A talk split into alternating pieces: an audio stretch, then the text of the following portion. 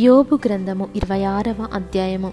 అప్పుడు యోబు ఈలాగున ప్రత్యుత్తరం ఇచ్చెను శక్తి లేని వానికి నీవు ఎంత సహాయము చేసితివి? బలము లేని బాహువును ఎంత బాగుగా రక్షించితివి? జ్ఞానము లేని వానికి నీవెంత చక్కగా ఆలోచన చెప్పితివి? సంగతిని ఎంత చక్కగా వివరించితివి? నీవు ఎవని ఎదుట మాటలను ఉచ్చరించితివి?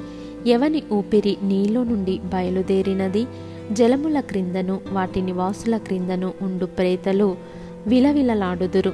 ఆయన దృష్టికి పాతాళము తెరవబడి ఉన్నది నాశన కూపము బట్టబయలుగానున్నది. శూన్యమండలముపైని ఉత్తర దిక్కుననున్న ఆకాశ విశాలమును ఆయన పరచెను. శూన్యము పైని భూమిని వ్రేలాడ చేసెను వాటి క్రింద మేఘములు చినిగిపోకుండా ఆయన తన మేఘములలో నీళ్ళను బంధించెను.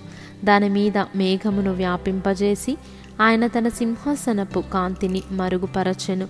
వెలుగు చీకటుల సరిహద్దుల వరకు ఆయన జలములకు హద్దు నియమించెను.